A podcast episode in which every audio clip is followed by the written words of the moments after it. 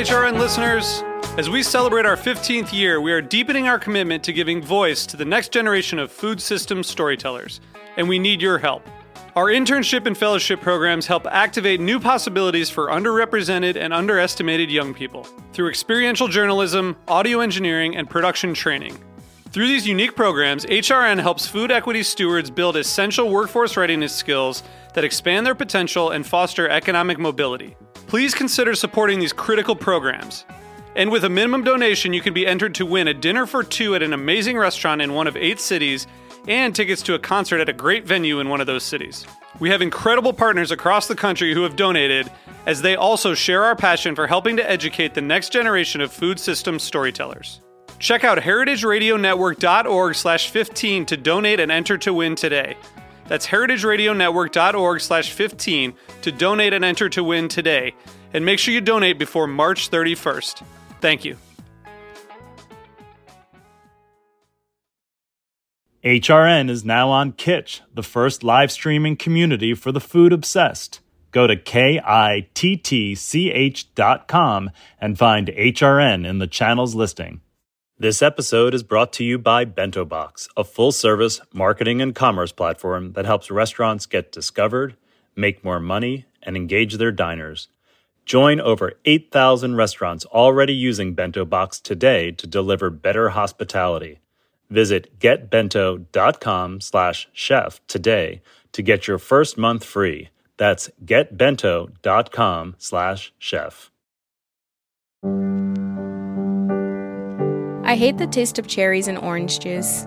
I know, it's weird.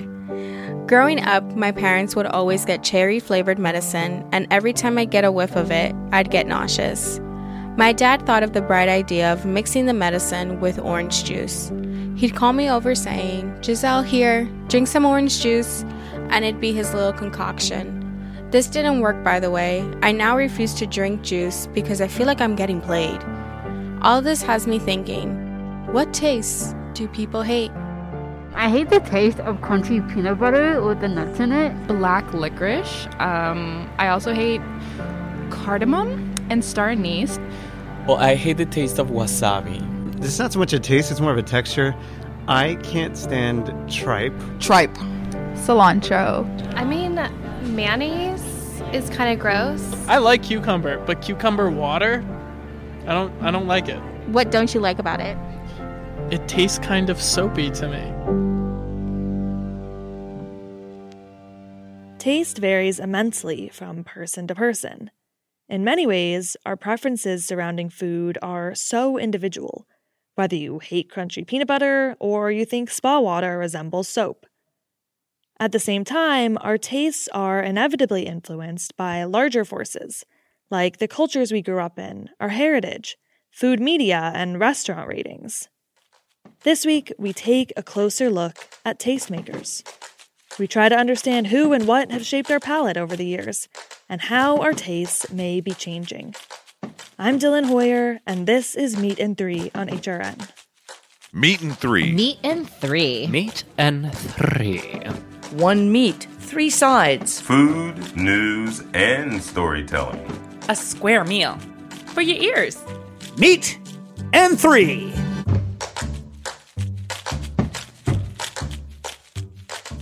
Diners' expectations of how much a meal will cost can vary based on the cuisine. And many Americans expect Mexican cuisine to be cheap and fast.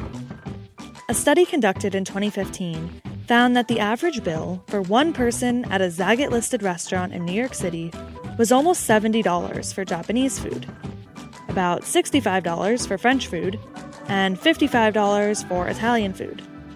For Mexican food, the total came out to $40. Sophie Talcove Burko speaks with Chef Val Cantu, the chef and founder of San Francisco based restaurant Californios, about the emergence of Mexican cuisine in fine dining. Californios is the only two Michelin star Mexican restaurant in the world. I think our broad uh, understanding of cuisine has to be expanded. You know, the idea that French and Japanese cuisine are these like at the top end of the spectrum of cuisine. There's so many cultures that have so much to share. Cuisines are ascribed different levels of prestige. A cuisine's value in mainstream culture generally depends on its proximity to whiteness and the home nation's cultural and economic capital. The stereotypes surrounding Mexican cuisine often echo racist beliefs. Mexican food is labeled as unhealthy and inexpensive. The initial reaction to the price tag and style of food at Californios reflects this cultural attitude. I think when we first opened Californios, we uh, we received a decent amount of pushback from people because we were serving a tasting menu and it was not the Mexican cuisine that people were used to, and we were one of the first in the United States to to be doing it, and um, people were just not used to it. It was just too unusual. While Mexican cuisine is often simplified in the US to a couple of unchanging signature dishes, such as rice, beans, and burritos, the flavors and ingredients are far more wide ranging. Chef Val draws inspiration from the evolution of ingredients throughout the seasons.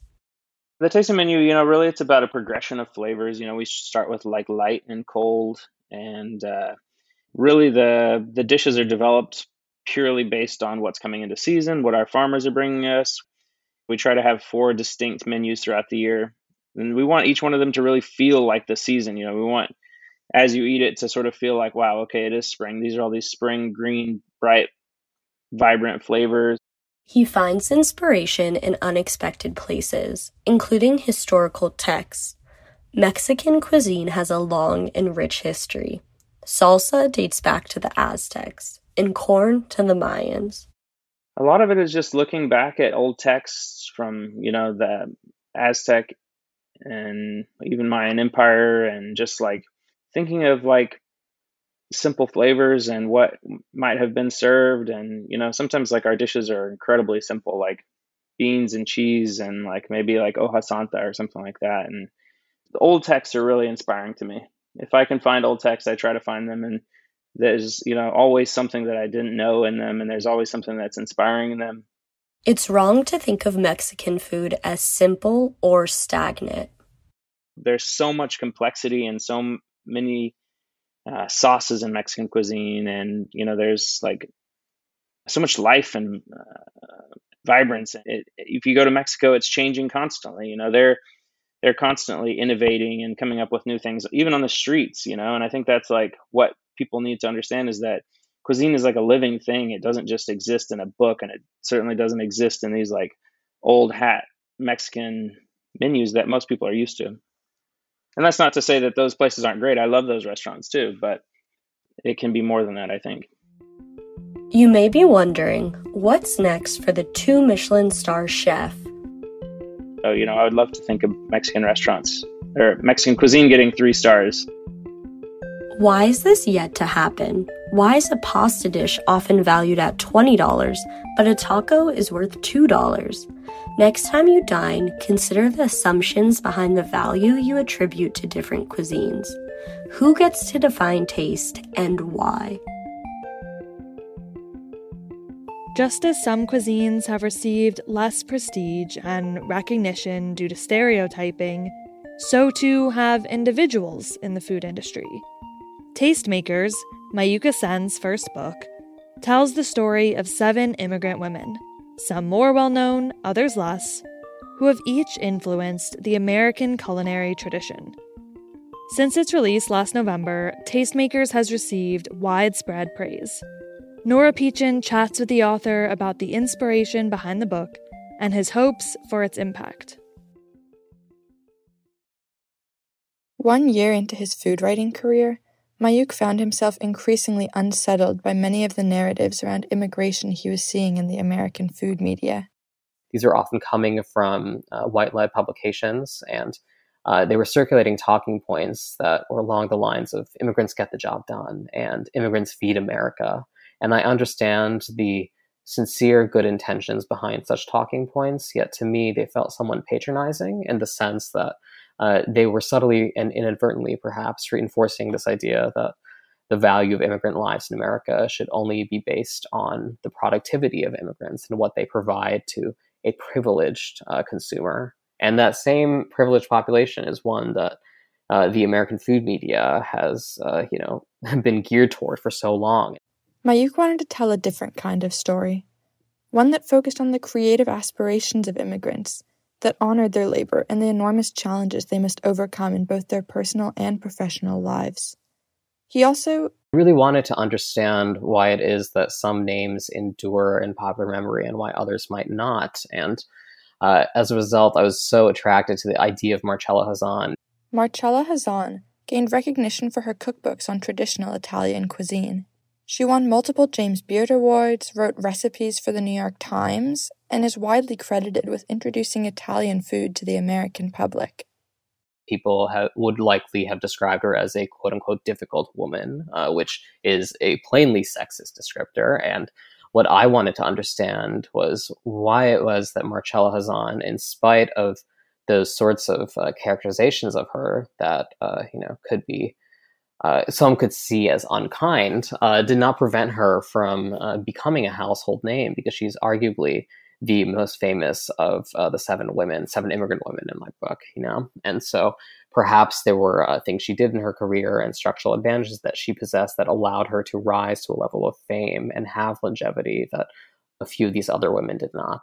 For instance, Mayukh tells the stories of women like Chao Yang Bue, a doctor who wrote a book on Chinese cooking after immigrating to the United States from China with her husband, and Julie Sahni, an Indian immigrant who founded her own cooking school, wrote cookbooks, and helped open several Indian restaurants in New York. For some of these other women, despite their career successes, they never reached the same level of fame as women like Marcella and Julia Child. But no matter the level of celebrity each individual woman achieved, Mayukh considers them all tastemakers in the sense that they really did uh, establish the aesthetic standards uh, surrounding food that so many of us still follow today. And they have truly shaped the way America cooks and eats and even talks about food today. Mayukh hopes that by highlighting these women's stories, he'll illuminate for readers all it has taken to bring new cuisines into the American culinary repertoire and to make American food the amalgamation of international flavors we know it to be. I want my readers, after uh, you know spending some time with this book, to understand that there's so much struggle embedded in making that reality possible for consumers, and you just see a fraction of that struggle in the seven women in this book. Mayukh himself has faced struggles as a professional in the food industry. I was someone who came to that job with no prior experience in food writing whatsoever. Uh, I had always figured that the uh, the career path would just be um, off limits for someone like me because I'm a queer person of color, and I always thought that food writing was the domain of rich, straight white men for some reason. Uh, because in my head, I conflated food writing with restaurant criticism, which was saturated with uh, so many people, uh, you know, who belong to those demographics. Mayukh described feeling alone because of his identity. I was writing from a different center of gravity from that of my peers. Uh, my food memories look different from theirs. It was in this isolation that he found the inspiration for the articles, which ultimately led him to write Tastemakers. I started gravitating towards story subjects who belong to marginalized communities like myself, and I wrote stories about them that attempted to uh, recirculate their legacies in the fullness that I felt like they deserved. He hopes Tastemakers will not be the only book to attempt this. I don't want this book to shoulder the burden of being the definitive text or whatever on immigration and food in America. Um, I hope that emerging food writers will read this book and be inspired to tell these stories in a fresh, exciting new way that just blows my mind completely. We'll be right back with more Meat and Three after a brief break.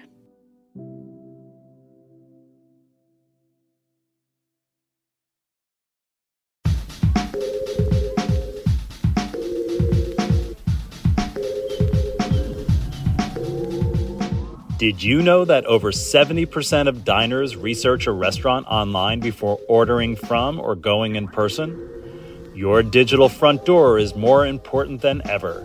Let Bento Box design and build you a beautifully branded website. Bento Box websites provide sleek design and seamless content management creating impactful first impressions and converting visitors into customers. And with built in commerce and marketing tools like online ordering, gift cards, automated email, and more, you can also grow your revenue and keep your diners coming back. Join over 8,000 restaurants that leverage Bento Box to power their digital presence and deliver great hospitality. Visit getbento.com slash chef today to get your first month free. That's getbento.com slash chef. HRN is excited to announce that we've launched our channel on Kittch, the new food centric live streaming video platform for interviews, cooking classes, and more. In April, in collaboration with Kittch and the Mushroom Council, we're celebrating Earth Month with delicious, nutritious, and sustainable mushroom recipes.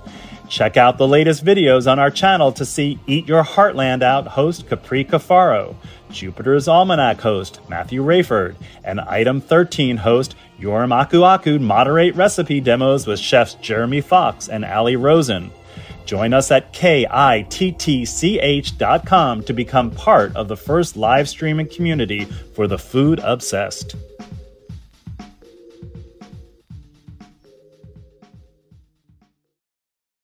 Welcome back to Meat and Three. When it comes to shaping the standards for fine dining, it's impossible to overlook the Michelin Guide as an influential tastemaker.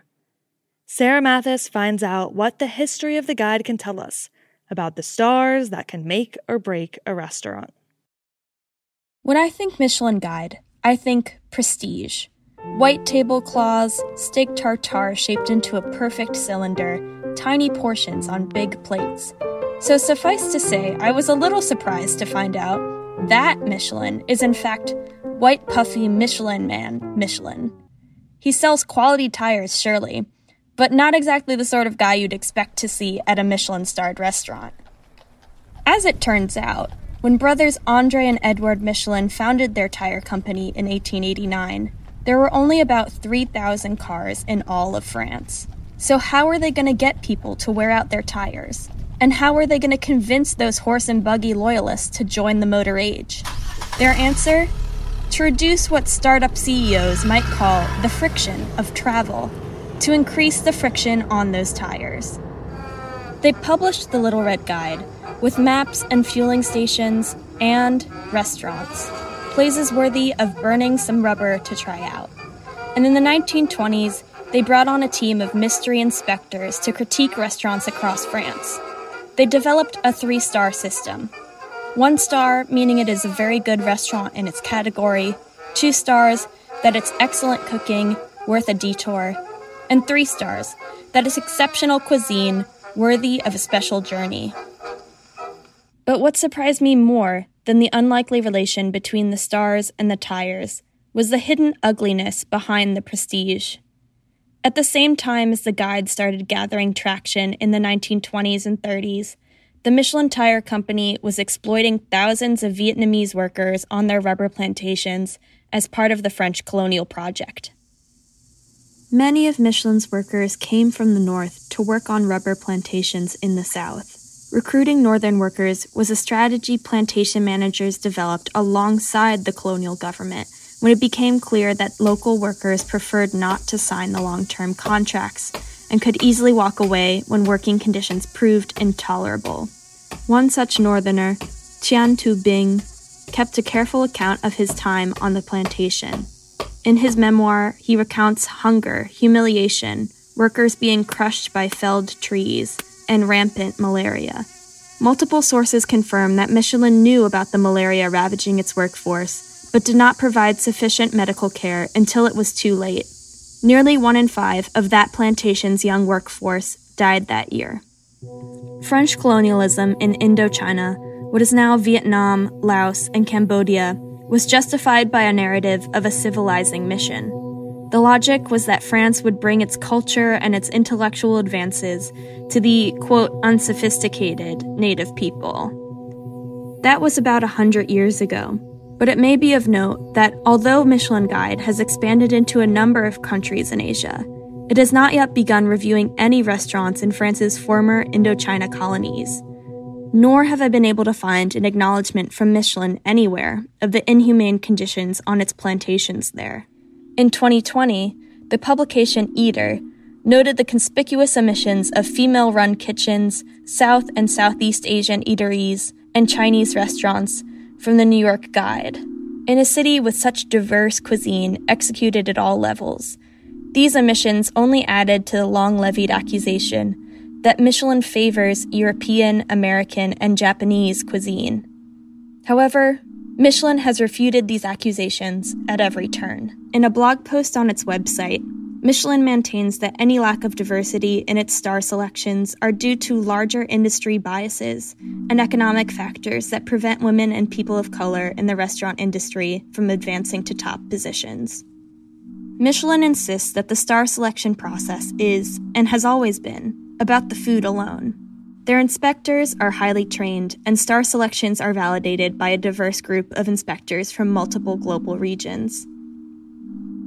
But without reckoning with its hand in violent colonialism, can Michelin really claim to be a neutral arbiter of what elevates dinner to fine dining experience? How can we expect it to catch those smaller instances of cultural bias, if not this glaring black spot in its past?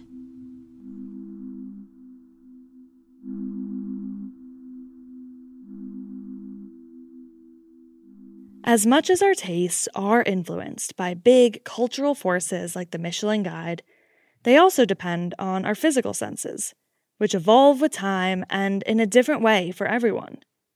Zoe Denkla speaks with chemosensory scientist Gary Beauchamp to learn more.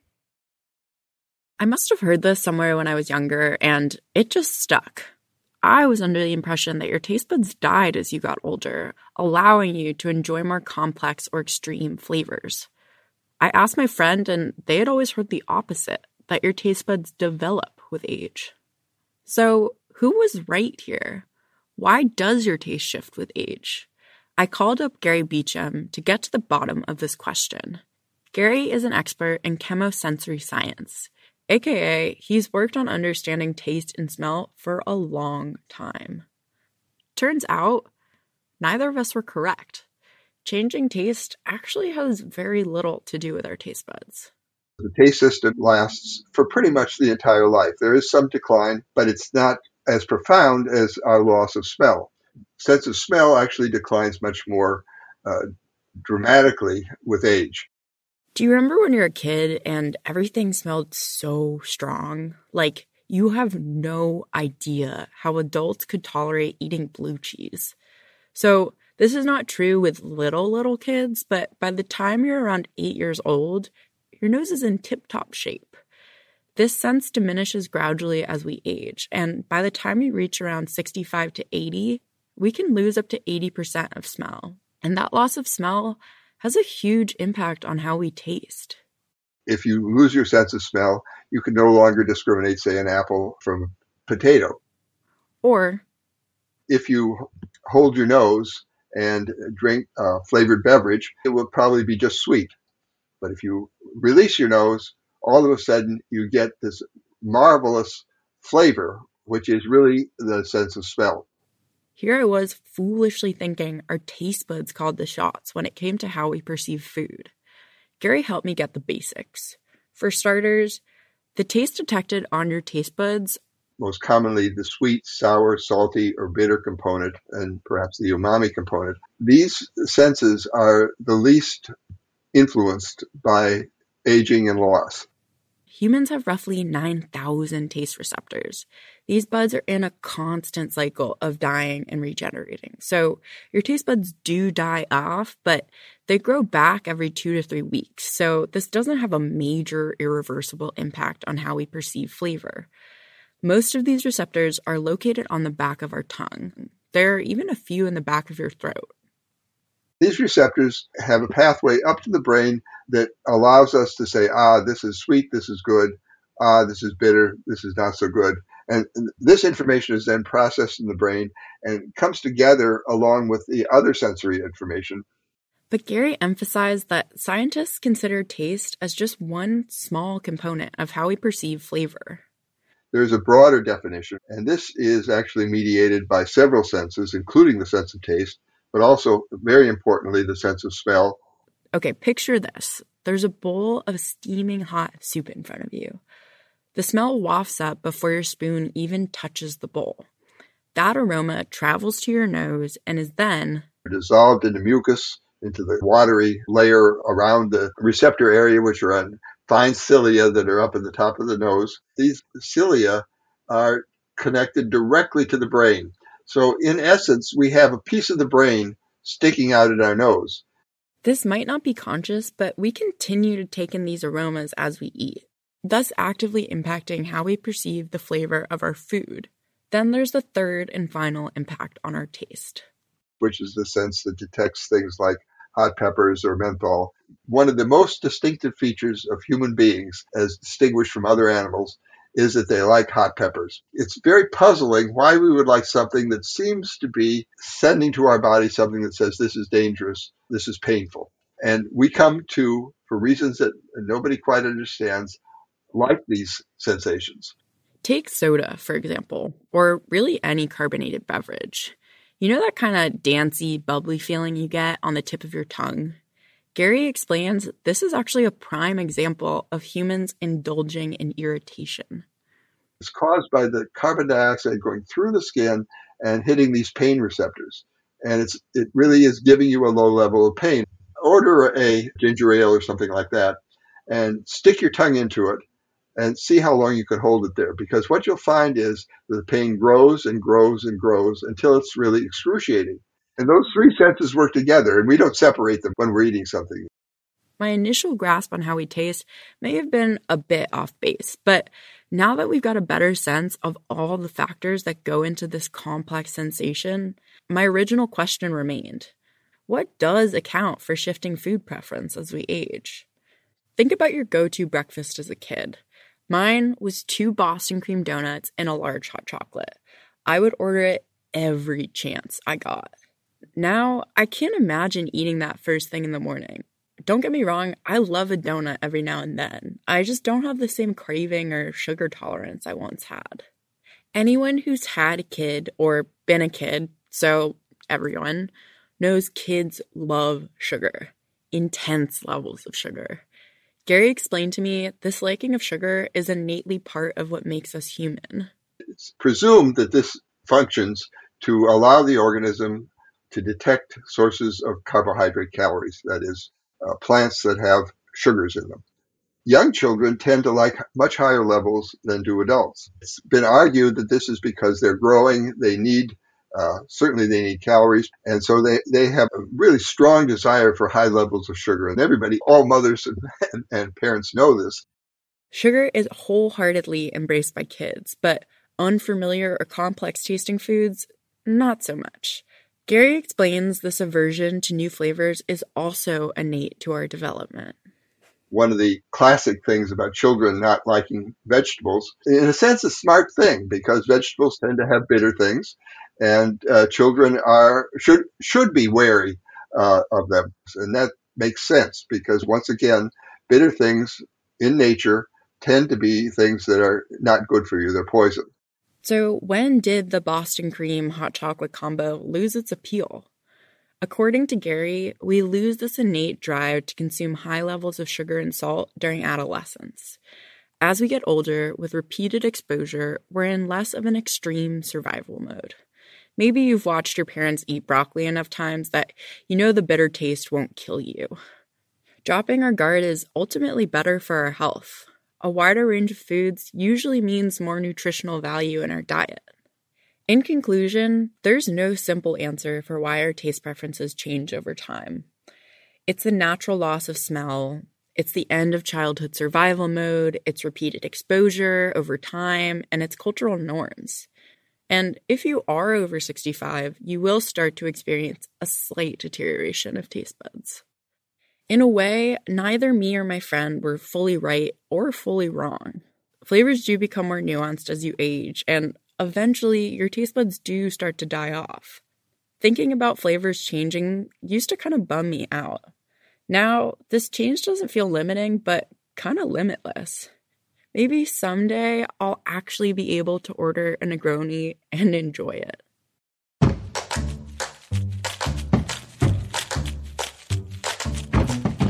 Special thanks this week to Giselle Medina, Sophie Talcove Burko, Zoe Denkla, Sarah Mathis, and Nora Peachin. Meat and Three is produced by Matt Patterson, Katie Mosman Wadler, and me, Dylan Hoyer. Our audio engineer is Matt Patterson. Our theme song was composed by Breakmaster Cylinder. This program is supported in part by public funds from the New York City Department of Cultural Affairs in partnership with the City Council. Meat and Three is powered by Simplecast. Meat and Three is a production of Heritage Radio Network, the world's pioneer food radio station.